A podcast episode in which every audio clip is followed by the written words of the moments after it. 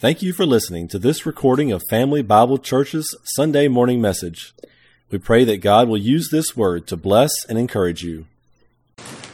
Well, last week we began a little mini series on prayer, setting aside our study on the book of Matthew um, as we prepare for our week of prayer and fasting. And um, as we began that study on the little mini series on prayer, we began last week looking at the privilege of prayer and that what God has done for us, who God is, who I am, who we are. The fact is that God is, period. God is. God is God. God is God alone. He is the only God. He is the creator God. He is the one who has made us and not we ourselves. He's the one who's breathed the breath of life into us. We are the clay. He is the potter. And yet, he loved us and set his love upon us before we were ever even made, before he laid the foundation of the world. He knew that when he made us in his image and likeness, gave us the ability to make decisions, that man would make the decision to sin, to, to turn away from him, to rebel, and that that would that event by itself would separate us from him, and that he desired for us not to be separated. So before the foundations of the world were laid, and he knew that what it was going to happen in his perfect foreknowledge, he predestined then as well what the decision would be, and that would be that he would come himself incarnate upon the earth, that he would pay the penalty of our sins, that we might have the ability, the privilege, the privilege to be brought back into this relationship with him. God has a desire for us to have this relationship with Him. And so last week we considered the, the definition of prayer, and we saw that prayer is communication with God, in worship that is based upon our relationship with Him. Prayer is communication with God in worship. And I say that right off the bat because too many times we go through cycles in the church, not necessarily our church, but in churchdom, if you would, and there are fads of, of theology, there are fads of doctrine. And so um, there was the holiness movement for many years. Um, the Puritans came out of it, and God is the, the holy, just God, and He is the, the judge. And so, based upon that, there is a, um, a rightfully so, there is a large focus upon the sinfulness of man and the justice and, and wrath of God that comes upon it. And so, there is this, this fear of God, which is rightful to be, because the fear of the Lord is the beginning of knowledge. The fear of the Lord is the beginning of wisdom, okay? And you can do a study, and I think it's a good study. If you would do this, you can do this with your eSword or your Blue Letter Bible or whatever. You can even go to any of your Bible apps and you can put in a search on the fear of the Lord, okay? And find out how many um, verses there are about the fear of the Lord and see what it says about the fear of the Lord and ask yourself, do you really have a, a proper fear of the Lord? Paul says this is Paul, the preacher of grace. He declares even in 2 Corinthians chapter 5, he says, Therefore, knowing the terror of the Lord, that would we go back to the Old Testament as the fear of God, right? Therefore, knowing the terror of the Lord, I persuade men. So he, even Paul, knowing in his relationship with Jesus that he had, he still comes back to the fear of the Lord. So, but then we, we, we cycle out of that because we understand that God is also a God of grace and a God of mercy and a God of love. And he says, therefore, we have the Spirit what cries out, what? Abba, Father. Well, that's not, sorry, that's not Father. Father. I, and, and, and, and this is one of these, this is a Bobism, okay? So if you call your dad Father, that's, that's okay, as long as it's loving. But for me, Father, I don't want to hear my kids call me Father. Father is very cold and callous to me. Now, it may not be to you. For, well, formal. You can say it's formal, but I say it's cold and callous. Anyways, because it's because it is formal. Father, father, what do you want? dad, I'm dad or daddy. And so Jessica was asking, what do they want Axel to call me? I said, call me grandpuppy. Anyways, whatever. I don't want grandfather. Make sense? But it's okay if you have that. But God tells us that we don't have to call him just Father. We have the spirit of adoption that cries out within us what? Daddy. Daddy. The word Abba is the Aramaic word for daddy. I can call the God of the universe. This is mind boggling to me. This is something that causes my head to spin. I just love this. I can call the God of the universe, the one who breathed the breath of life into me, the one who spoke and said, Let there be light, and there was light. I can call him not just God, Almighty King, Father, but I can call him Daddy. Daddy. He wants to bring me up onto his, his easy chair called the throne. Set me on his lap. And take out a, a good book from the shelf. And sit down with me while I'm sitting on his lap and say, let's read a book together. How cool is that? Let me, let me, let me tell you what the author meant when he wrote that. Isn't that kind of cool? What an imagery. I needed that years ago. That was a little daydream of mine where I couldn't get to sleep. I won't tell you the whole story, but God transformed himself from that throne to that, to that recliner easy chair and said, But I'm still your, your daddy. I'm not just a judge, I'm your daddy. That was powerful to me. I love my dad, but my dad was a Marine sergeant. I respected my dad. He still has a crew cut. I still respect my dad. If you'd asked me if I loved my dad, I don't know. I, I didn't know what love was. I feared my dad. I remember when I got really bad trouble, and I won't tell you what I did. You can ask me later. Anyways, in high school, and I thought my head was going to go through the wall. I thought I was going to be mounted from the living room. You know, you'd see, walk in, you'd see, oh, the deer antler. No, it was Bob's head. You know, and but you'd go into my mom and dad's room and you'd see my rest of my body hanging there. And uh, he didn't do that. But that's what I. That's the fear of dad, the fear of the Lord. And so when I came to God and I met God and I recognized Him as my Father, that's what I. That's what I had. I was respectful. I mean, you have the fear of God, and God revealed that He's Abba. He's Abba. So we go into we went into this phase in Christianity where there was this focus upon God being your your friend. He's the friend who sticks closer than a brother. He's your daddy, and so therefore you treat God like what? Hey, dude. Hey, he's a big man upstairs. It's just God. You know, hey, me and God, we hang out. We're like this. We're just kind of like, hey, God friended me. Yeah. Did he friend you? Oh yeah, dude. You know, and and we then bring God what? Down. He's still who? He's still God. He's still the King of Kings, the Lord of Lords. He's the one who breathed the breath of life into me, and he can do what? He can snuff it right back out. Your mom and dad may have said that growing up, but you know what? God really can.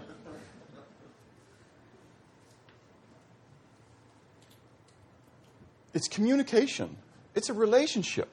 It's communication and, and communion and fellowship with God.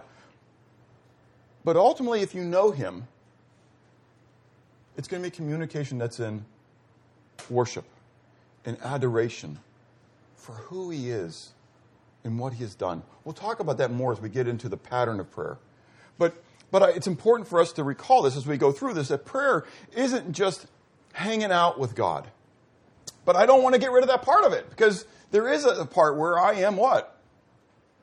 Hanging out with God. And I love it that God gives me the privilege. I don't have to worry about whether his golden scepter is going to be held out toward me so that I can come into his presence. I walk into the room and God says, What? Hey, son, come talk to me. I've been waiting to talk to you. I've been sitting here a long time. When's the last time you've afforded yourself the privilege of just going into the throne room and talking to dad? Or don't you? See, if it's such a privilege for us to have this, then as well, it needs to be a priority. A priority. I mean, I reveal in my life what I think is important to me. And so today we want to look at the priority, quickly look at the priority of prayer, and then the place of prayer. Again, the place of prayer is, is going to be reflective of what I believe about it as well. So let's, we're going to go look a lot of passages today. So let's turn to Mark chapter 1. Because the first thing we want to do is we want to begin to look at the priority of prayer to Jesus. Okay? So, Mark chapter 1, and again, we're not going to need a lot of commentary as we go through this because it's going to be very self explanatory. Mark chapter 1, beginning of verse 29. It said, Now, as soon as they had come out of the synagogue, they entered the house of Simon, Shimon, and Andrew with James and John. But Simon's wife's mother lay sick with a fever, and they told him about her at once. So he came and he took her by the hand, lifted her up, and immediately the fever left her, and she, and, and she served them. At evening, when the sun had set, when they brought him to him all who were sick and those who were demon possessed, and the whole city was gathered together at the door. Then he healed many who were sick with various diseases and cast out many demons, and he did not allow the demons to speak because they knew him. Now, new paragraph, now in the morning, having risen a long while before what? There is a part of the day that's really happens before what? The sun comes up. Yeah. Risen a long while before daylight, he went out and departed to a solitary place, and there he prayed. What a busy day the day before. He was in the synagogue, had a lot of things going on in the synagogue. He got out of church, he went home to Peter's house. Peter's mother in law is, is sick, so he heals her, and he just gets done healing her, and then what happens? The whole town comes to the house. They weren't invited. Go away. We're chilling out, man. I'm burnt out. I've just spent all Sunday morning ministering to people. I need my own time. Right? He didn't say that. What did he say? Apparently.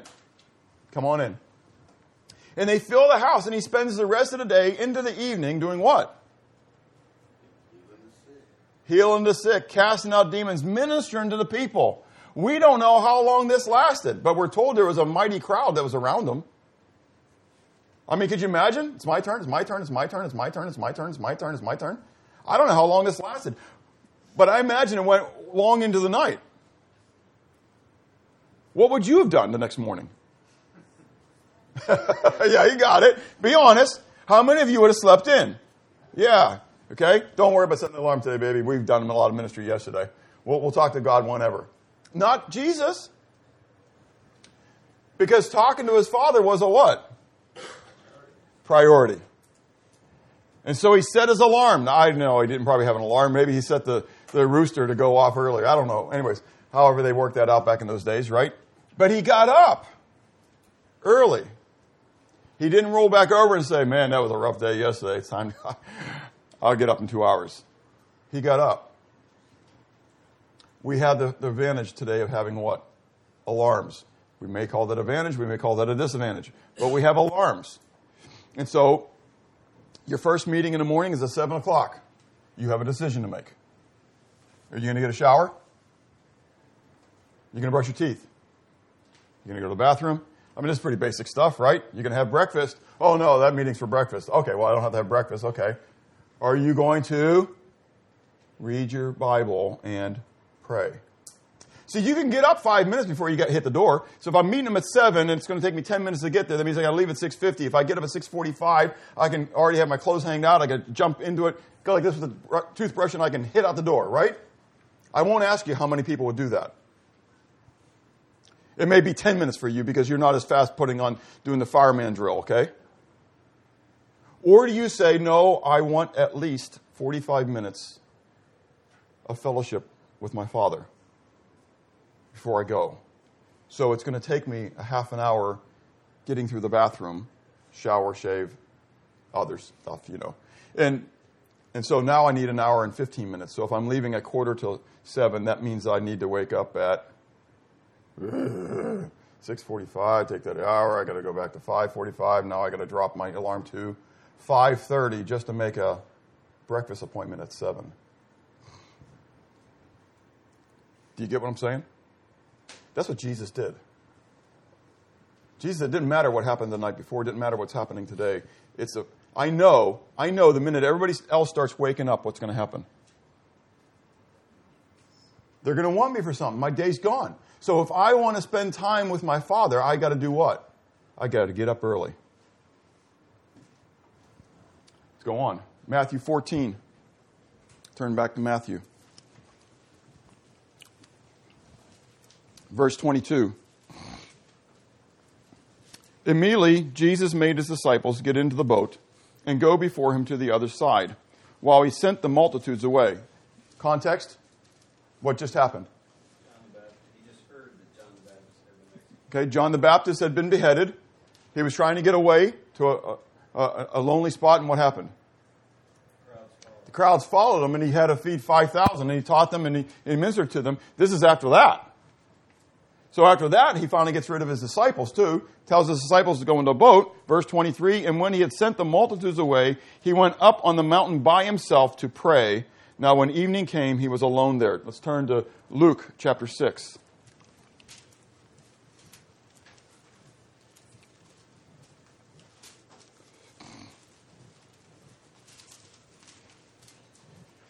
Luke chapter 6.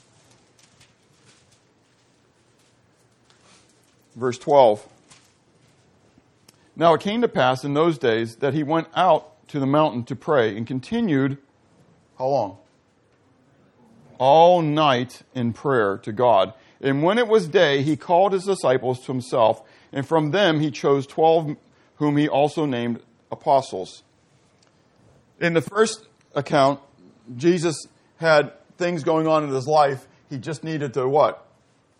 Get away, he needed to think who was he going to turn to in those times of hardships? His father. He had decisions in the second one. He had decisions to make. Again, things in life that were going on, decisions that he had to make, and he knew where he needed to go for his wisdom. He needed to turn to who? His father. He needed to turn to dad. And because, again, people were continually there, he needed to be able to use the time that he had. And so his time was when? Again, nighttime. he gave again up. He gave what up again? Sleep. You ever read about how much Proverbs talks about the lazy man? Rolling over like a, like a door, turning a, like a door on its hinges on his bed. There's a lion in the street. I love that one. I swear there's a whole lot of lions in my neighborhood.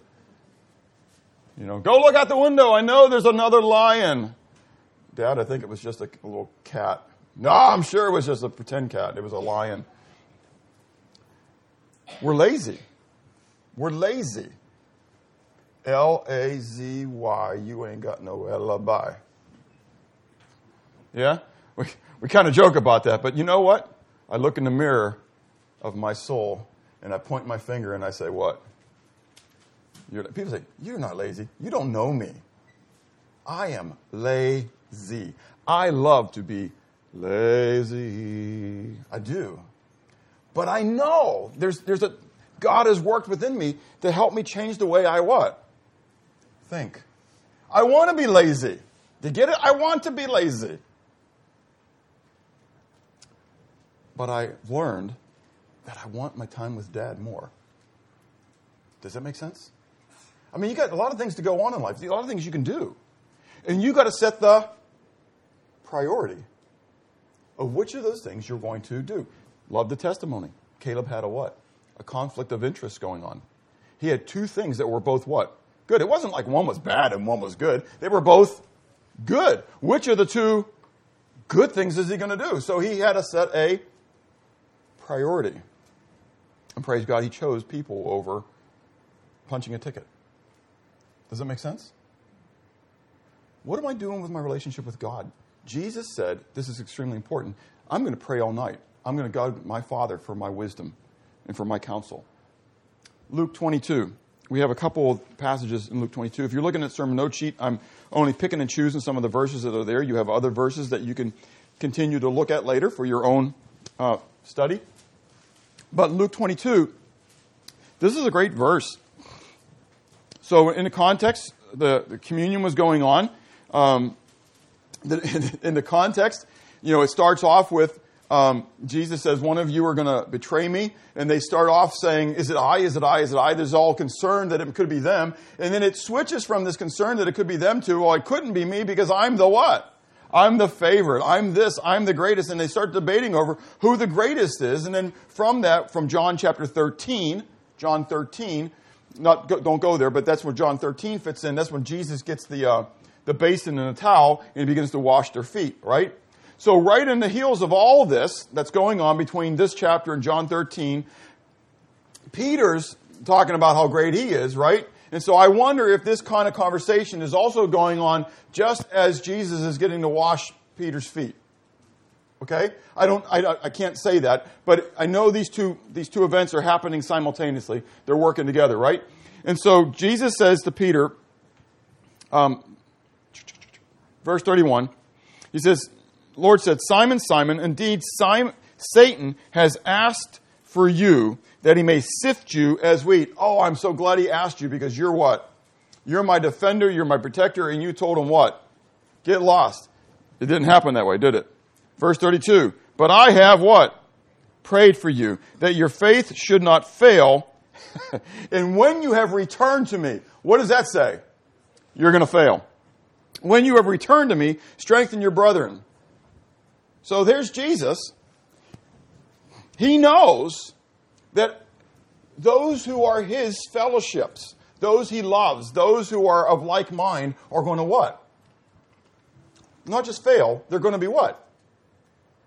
They're going to be tested. They're going, they're going to be sifted like wheat. You all are going to go through spiritual trials, probably even this week. Even as we get closer and closer to the week of prayer and fasting, if, if it's anything that's important to you at all, if there's any priority on it, I promise you that this is not always the best time. I, there's times when I don't want to do this anymore because I know every time we have prayer and fasting, it's a time when there's going to be what? Great trials, testing, peirasmoi that happen, that troublesome times that come in. That God allows those things to go on in order to try us, in order to prove us, in order to cause us to grow. That's what we want. We just don't like the process. And so we're going to go through that. So, in that, how often then do you pray? Jesus says, I'm praying for you. Do you think about, do you ever think about this? Who is Jesus? He's God. And God's saying to Peter, I'm what? I'm praying for you. But even though I'm praying for you, I know that you're what? You're still going to fall. You're still going to flounder. But when you return, when you repent, when you respond, when you are converted, when, whichever how your, your, your version states this, when you return to me, that tells me what? He's going to return. That ultimately Jesus' prayers are going to be what? Answered. I want you to do something for me. I want you to what? I want you to strengthen your brethren. Because they're going to what? They're going to be trial, struggling too. So get your eyes off of yourself and put them on other people, just like I'm doing. And that was the whole picture of him with the basin and the tile. Just as I'm serving you, you ought to what?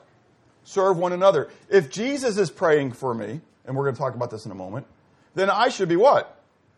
Praying for others as well. Stay in Luke 22, drop down to verse 39. Again, this is going to be like we, we saw when Jesus is going up to the mountain. We said, coming out this is after they sang the hymn. It says, Coming out, we went to the Mount of Olives. He went to the Mount of Olives as he was accustomed, and his disciples also followed him. When he came to the place, he said to them, Pray that you may not enter into temptation. And he was withdrawn from them about a stone's throw, and he knelt down and he prayed, saying, Father, if it is your will, take this cup from me. Nevertheless, not my will, but yours be done.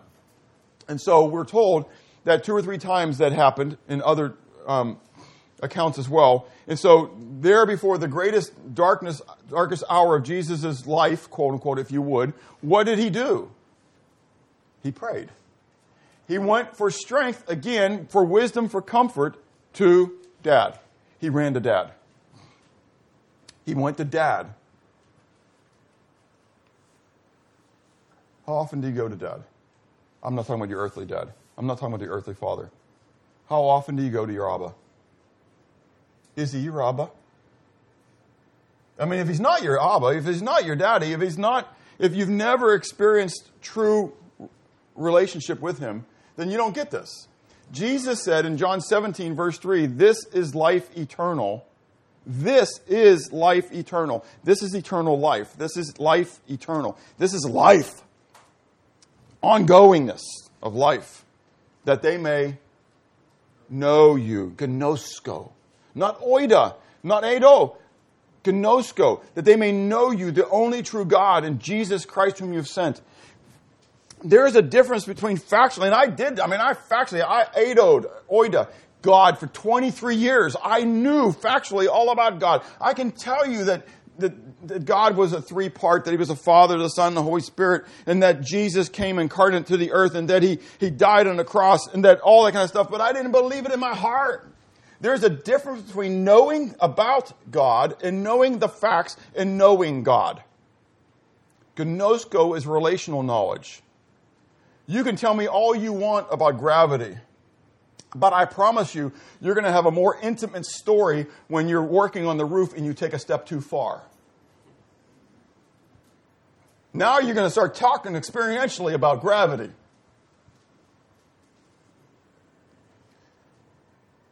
I don't know what happened with Isaac Newton and the, the, the, apple falling from the tree when he was laying underneath it. That's always a story, right? But somehow experientially, he decided something about gravity and went with it, right? There's a difference between knowing about God. I so in, in fear of fear, that's concern for our generation. There are too many people who know about God, but they don't know Him. They don't know God. And we want to throw out terms.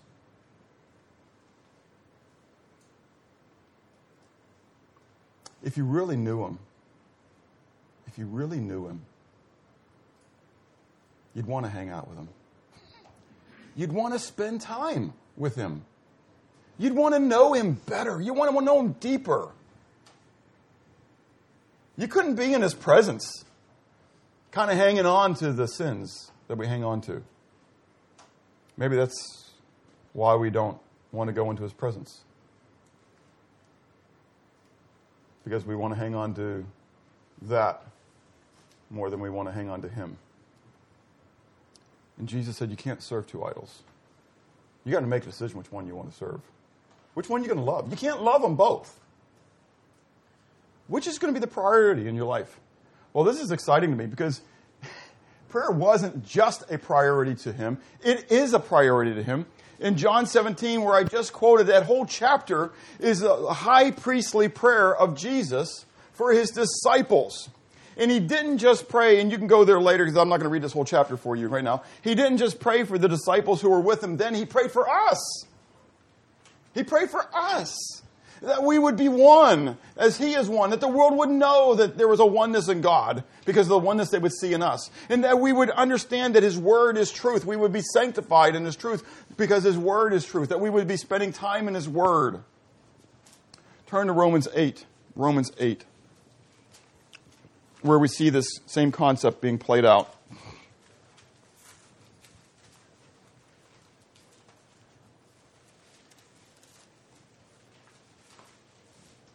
Verse 34. This is in the whole context of, I'm going to start at verse 31, just for context.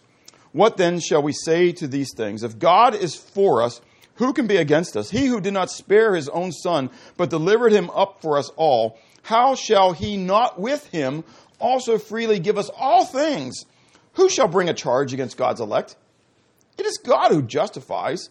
Who is he who condemns? It is Christ who died and furthermore is also risen and who is even at the right hand of God, who also makes what? Intercession for us.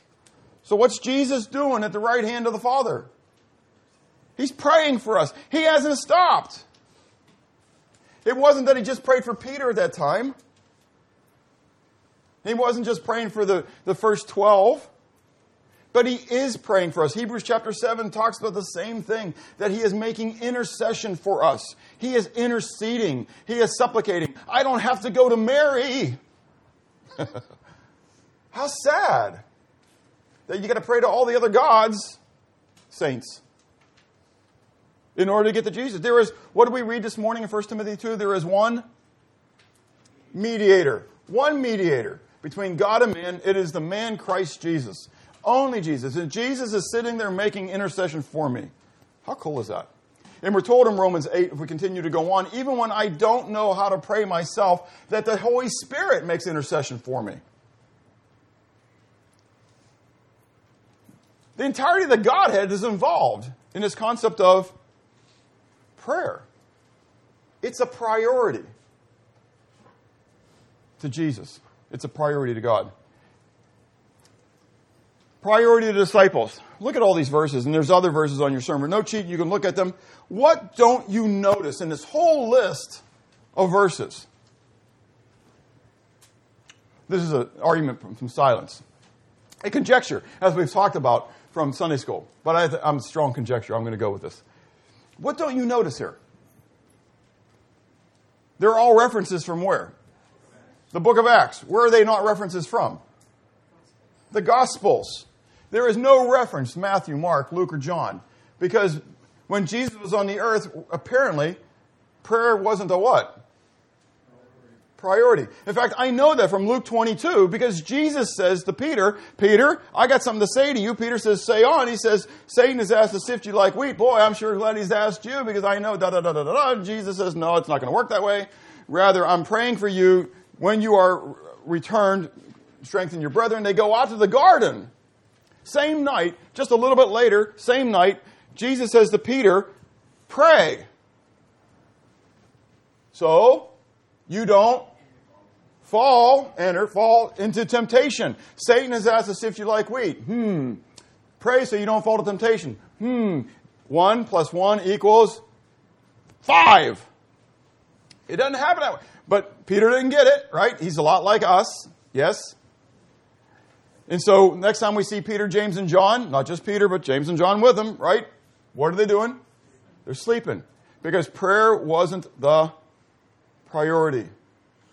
They were sleeping when Jesus was staying what? Awake in prayer. You get it? Just like Jesus got up early, just as Jesus stayed up late because he wanted to have fellowship. He found the time. It wasn't the priority of the disciples. When did it become a priority? After Jesus was ascended. It is amazing to see that the first act of the apostles, quote unquote, that we read about after Jesus ascends is that the, the, the brethren, 120 of them, get together to do what? Pray.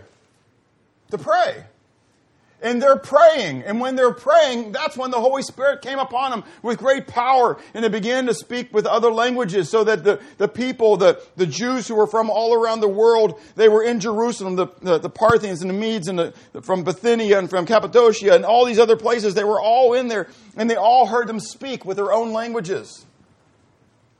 And 3,000 souls got saved that day, right? And we're told that those 3,000 souls were saved. They were added to the apostles, added to the disciples. And at the end of chapter 1, I don't have it here, but you can go in, chapter 2, you can go and look at it. It says that they continued in what? They can, one of the things they continued in was prayer. They continued in the apostles' doctrine and prayer and fellowship and in prayer. They continued in prayer. Prayer was important. It was one of the things that they continued to do. Acts chapter 6. Anybody know what happened in Acts chapter 6? Brian, Mark, come on. What happened in Acts chapter 6? First deacons. oh, don't go into neglecting of the widows. That sucks like sin. Okay? Why was there neglect?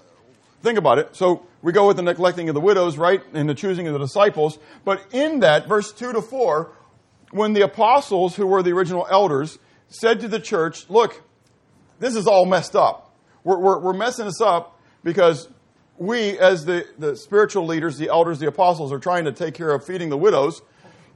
And that's not how it should work, but rather, what are we supposed to be doing? Prayer and study.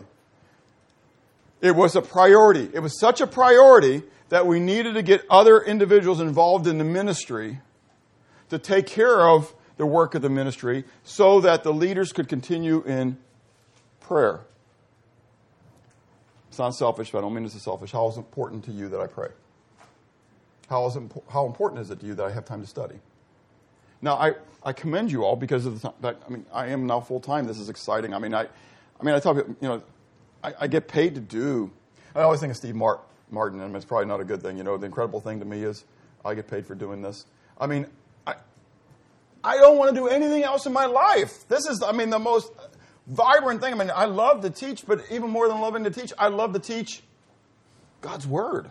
And I got people who, who want to pay me to do that, who want to meet with me so I can teach them more. That's, I mean, that doesn't get any better than that to me. How exciting it is. So this is not a, a, a statement of condemnation at all. But just in your mind, do you only give because that's what you're supposed to do? How important is it for you that Steve, David, and I, three elders, not tenors, elders, um, take time to pray and to study God's Word? Is it important? Do you even think about it? Do you pray for us to have time for prayer? Do you pray for us to have a priority on it? That, that we actually take time to read and study God's Word, that we can be better prepared to minister the Word to you? It's a big deal. Acts chapter 10, verse 9. Anybody know who that's about? Peter. Peter. Acts chapter 10 is all about Cornelius the centurion. But before we talk about Cornelius the centurion, first we hear about who? Peter, right? Because Peter was in Joppa and he was at Simon the tanner's house. And, and Peter decided to do what? Go up on the rooftop to Pray. He needed to do what? Get away. Did you get it? Pr- prayer was a priority to him. Prayer was a priority. And so he needed to get away from the people, I'm conjecturing, but he went where? Up on the housetop. So he'd have space to pray. And then we know what happened in his time of prayer. I often wonder what if, G- what if Peter hadn't felt compelled to go up and pray? I mean, it's when he goes up there when he sees the what? The vision. Would God have just shown him the vision no matter where he was at? God could do that. But sometimes I wonder, how much do I miss in the illumination of God? Because I'm not hanging out with God, not sitting on his lap, reading the book together, having the author explain to me what he really meant. Do, do you, I mean, I don't want to draw that picture too much on that, but you, I mean, that's what it is. I'm, I'm spending my time with God. And that's when God used to, to be able to provoke Peter so that when these guys came to Peter, he didn't just poof them off. He even states that. Well, you know, I was just having this vision, and these guys came to the door, and I realized I'm supposed to go with you. Acts 13. Anybody know what happens in Acts 13? It's the first time the church ever did something. They send out missionaries. Exactly right. Okay? Who were the missionaries, Chuck? Paul and Barnabas. And the, the, elders were doing what? Praying and fasting. They were praying and fasting. They were hanging out together. They've been praying and fasting. Now they're hanging out together. And while they're hanging out together, God burdened them to send out missionaries. Now, I don't know how it played out. I don't know if he burdened Peter, or Peter, Paul and Barnabas, and Paul and Barnabas brought it to the elders. I don't know how all that played out. All I know is that we're told in God's word that the elders were praying and fasting and then they felt led by the Holy Spirit to send out Paul and Barnabas. And so then it says, and then after they prayed and fasted some more and they prayed over them, then they sent them out. It was important to the early church. Acts 16. Anybody know what's going on in Acts 16?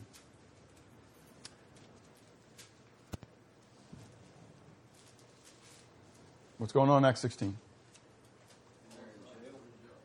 Good. Who were? Paul and Silas, okay? Where are they at? What city? Philippi. Philippi, okay? Negative things happening there. I mean, there was a whole lot of things going on, but then all of a sudden this woman, we talked about this in Sunday school, right? We're talking about the, the sorceresses and stuff like that. And so you have this, this um, woman telling the future, right? She's proclaiming that, that Paul and Barnabas were, or Paul and Silas were what? They were men of God and they were proclaiming the, the ways of God. And yet Paul turns around and realizes she's speaking from a demon and he casts the demon out. And now all of a sudden her owners get really upset because she can't prognosticate who's going to win the, the, the, horse races anymore. And I'm, I didn't say anything about horse races, but you get what I'm saying, right? And they get upset because they're going to lose their fortune over this woman. Okay? And so they come and they arrest Paul and Silas and they throw them in jail. They are unjustly persecuted. And yet Paul and Silas are in jail doing what? Singing hymns and praying. Praying. Apparently they're doing it out loud. They're doing it for other people even to hear. They're probably praying together. They're not worrying about whether the other prisoners hear them. They're singing psalms and hymns and spiritual songs and making melody in their hearts to the Lord, but it's not just with their hearts, but with their mouth. How do I know that that's going on? How do I know that probably it's all vocal? Say again? Because the others heard it. Specifically, there's one person who probably heard it. The jailer probably heard it because he comes directly to them when all this happens. Prayer became a priority to the disciples when they began to have a relationship with the risen Savior. It just became natural. Again, it was natural. Remember last week we talked about it. It's just natural. It became a natural thing. It became then a priority. Because it was such a privilege to them, therefore, it should be a priority to us. 1 Peter 4, let's turn there. 1 Peter 4, verse 7. Peter only writes two small epistles to the church, but boy, they're both full of great wisdom and insight.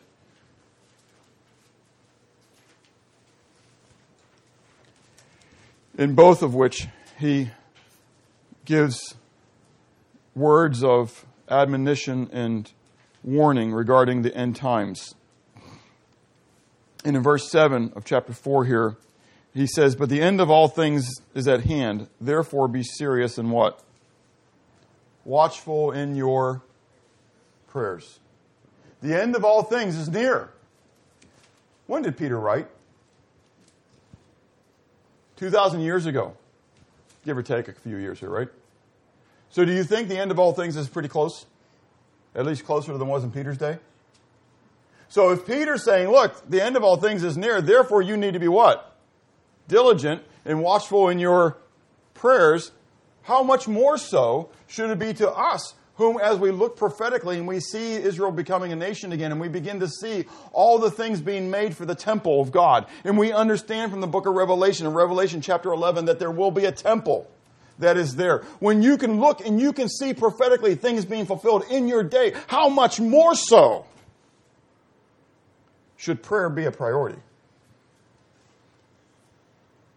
And yet we say that to now, and you can all amen with me, and we go, rah, rah, rah. But you know when it's going to be really proven out? Tonight and tomorrow morning.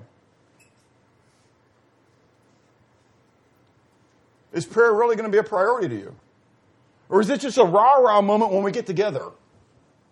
Is it going to be a priority a month from now when we're gathering together for a whole week and you got to set aside some time to come together as a body to pray? You don't have to. It's not a spiritual endeavor. We don't take attendance. Make sense? So I never want it to feel that way, and I don't want you to feel like you gotta come because you don't have to come. Make sense? There are times over the years of doing this, and we've done this for many years, I've wanted to not do this anymore because I get a little discouraged by this week sometimes. But the Lord has continued to encourage me that it's not about me, it's not about this church, it's all about Him. And you can be meeting in your house and praying together with us. But you know, there's something when the church gathers together and prays. Ephesians chapter 6, verse 13 to 18. What's that chapter all about? Relationships, but thank you. But yeah, this, this section clearly is about the, the armor of God, right?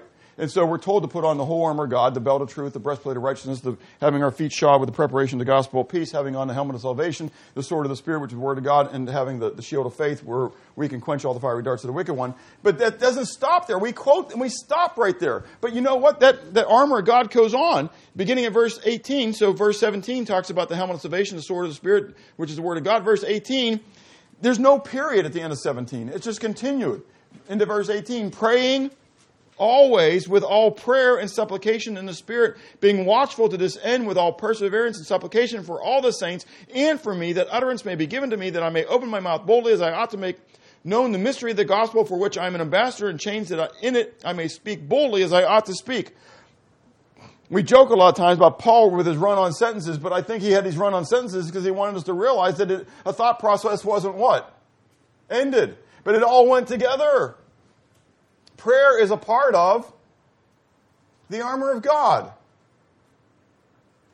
You can't do the, the belt of truth, the breastplate of righteousness, the feet shod with the preparation of the gospel of peace, the helmet of salvation, the sword of the Spirit, and the shield of faith. You don't have prayer with it.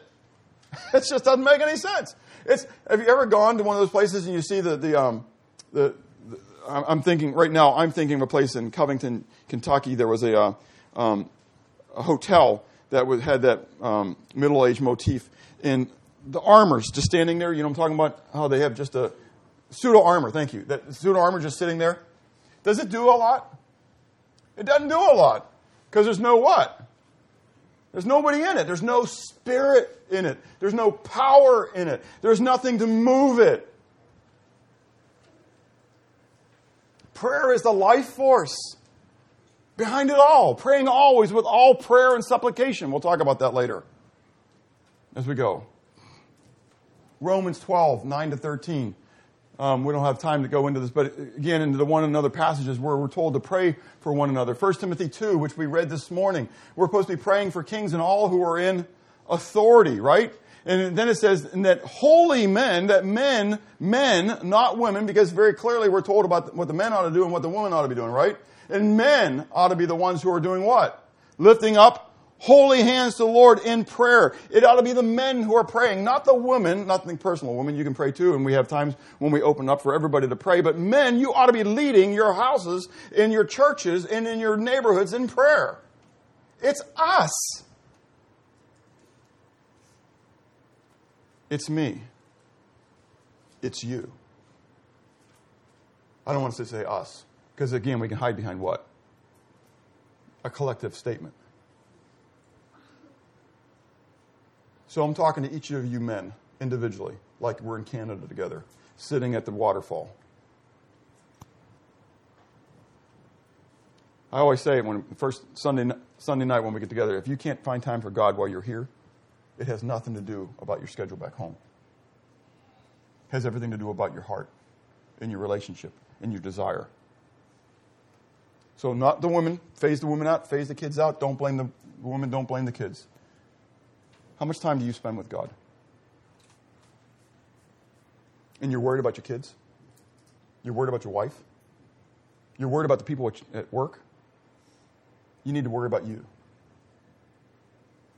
How much time do you spend on your knees? You don't have to be on your knees, but you know what I'm saying. Before God. How big of a priority is it to you? What are you willing to do with your alarm clock? in order to have the time. I'm not talking about your wife, I'm not talking about your kids, I'm talking about you. Maybe if we as men individually set the priority upon it, maybe our kids would come along. Maybe if we set the priority upon it, maybe our wives would come along. Maybe if we set the priority upon it, maybe the people at work would come along. I'm not saying they will. But we're too worried about bad mouthing everybody else and worrying about everybody else's problem. But judge not lest you be judged. And with what judgment you judge others, it should be measured unto you, right? And why do you worry about the, the speck that's in your brother or sister's or wife or son's or daughter's eyes when there's a beam in your own eye? Take care of the beam, and then you'll see clearly. Sorry. It ought to be a priority. David says, crying out to God this is kind of fun because even as we're doing Psalm 119, do you realize that as you're as we're singing bait, it's a whole prayer. The writer of the Psalm 119, he says, he's, he's talking to God. Wherewithal shall a young man cleanse his way by taking heed thereto according to your word, to your word. He's talking to God. And David in Psalm 5 says, he's crying out to God, Give ear unto my words, O God. Consider my meditation. Hearken unto the voice of my cry, my King and my God. For unto you will I pray. In the mornings I will lift up my voice. When? In the mornings. Psalm 119, as we go to, as we continue singing, you're gonna, you're gonna get the ones that are gonna make you uncomfortable because, because David's gonna be talking about how he's meditating upon, on, on God's word in the night watches and that he's talking to God even in the middle of the night. I say David because I think David wrote it. Prayer is an indicator of the importance of my relationship with God. It's an, it's, it's an indicator. If I, if I have no desire to spend time with Him, then it says something about my relationship. When Marcia and I are struggling with each other, it's happened twice, I think, in our entire marriage. It was both her fault. Anyways, when we're struggling, every Monday night is date night. But when we're struggling, we're bubbling over with joy to go out together. Not. But as I shared last week, I know, and she knows, that's the time when what? We need to go out and spend some time together. And if I get that in my relationship with my wife, how much more so in my relationship with the God of the universe? The place of prayer, we're not going to spend a lot of time on this, but I want to address this because there is confusion sometimes in the church about this, okay? And so in Matthew chapter 6, as we went through that, and we talked about this last week as well, um, this is part of the time of the injunction when there is the assumptions that Jesus makes when you pray, when you pray, when you pray, and pray, pray, the injunction to pray. But he says when you pray, you're supposed to do something. And that's do what? Go into your closet or into your room, into a, an inner room, okay, into a, a private room is kind of the idea. Go into private. So when you pray, go into private. Don't be like the hypocrites, the, the Pharisees who, who love to pray out on the streets. Okay, they love to go out and, oh God. You know, they want everybody else to pray. We'll talk about the public prayer in a moment. But private prayer is important because it is an act of my personal worship, as we've been talking about. If, if I know who God is and I know who I am and, and I love God for it, then I'm just going to do it. I'm going to, ha- I, I love my wife. I love my wife. I'm so thankful for my wife. And I'm not saying this publicly. I tell, do I tell you this privately? I do, okay? And, and she is the next best thing that God has ever done for me other than Jesus Christ.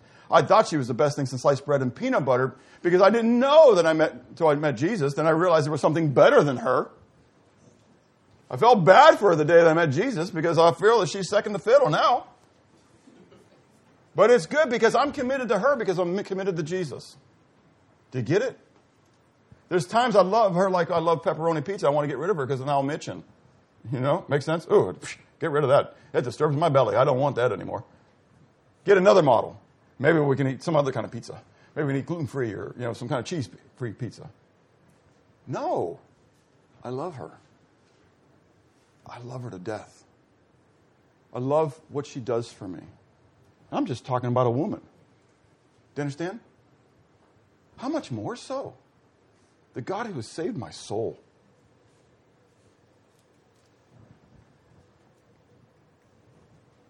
I've got to have a desire.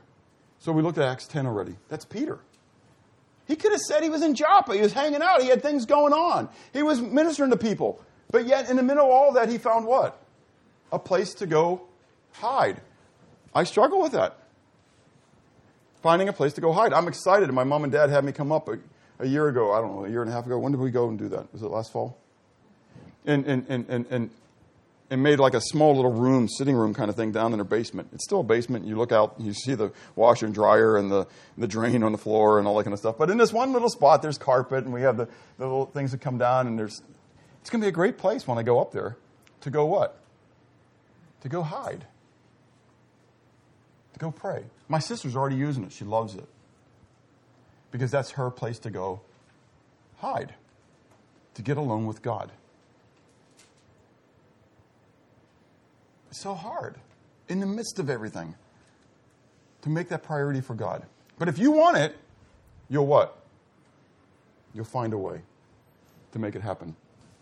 In public, as an act of collective prayer. Again, these are all things from the book of Acts, which we have looked at, and some others that we haven't.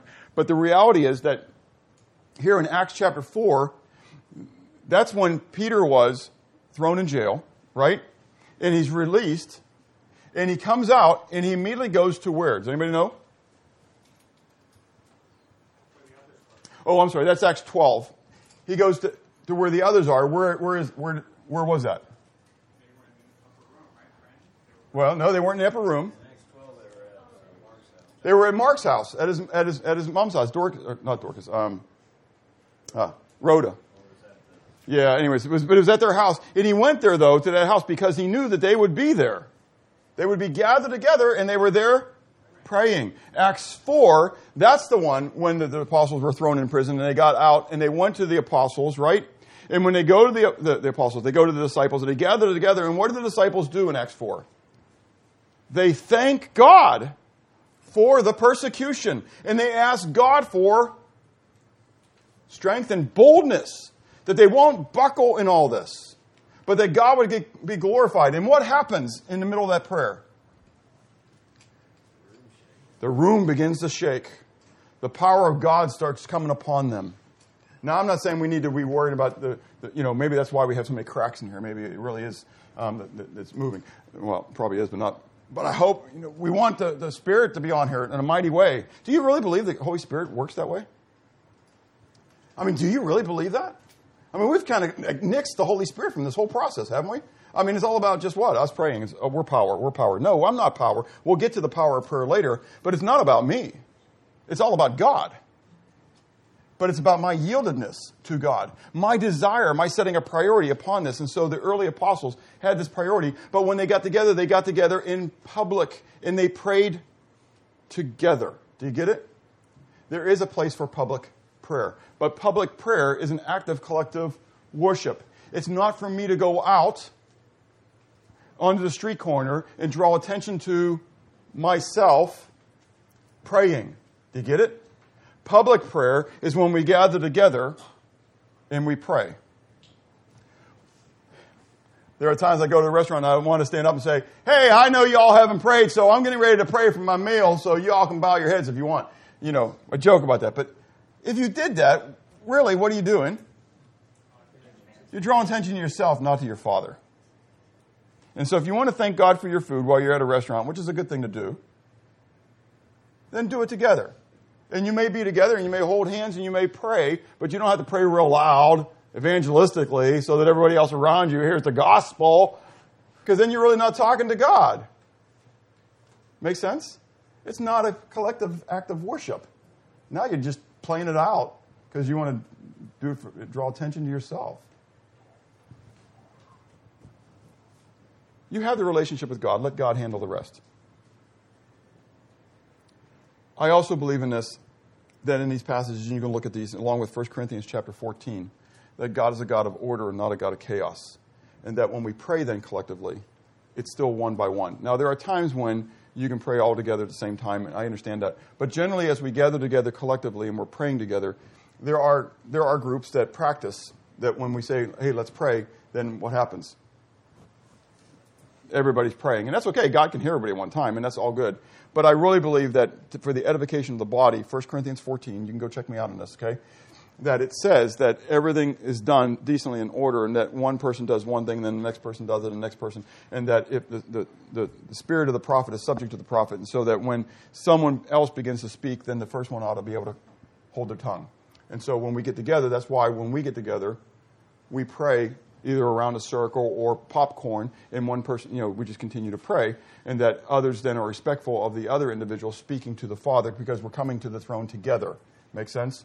Not individually, we're coming together, and we're agreeing with one another in our prayers. Okay? So, in the end, collective prayer is generally a product of personal prayer. Why don't you see a whole lot of churches praying? Having a desire to pray collectively. Because they're not praying individually.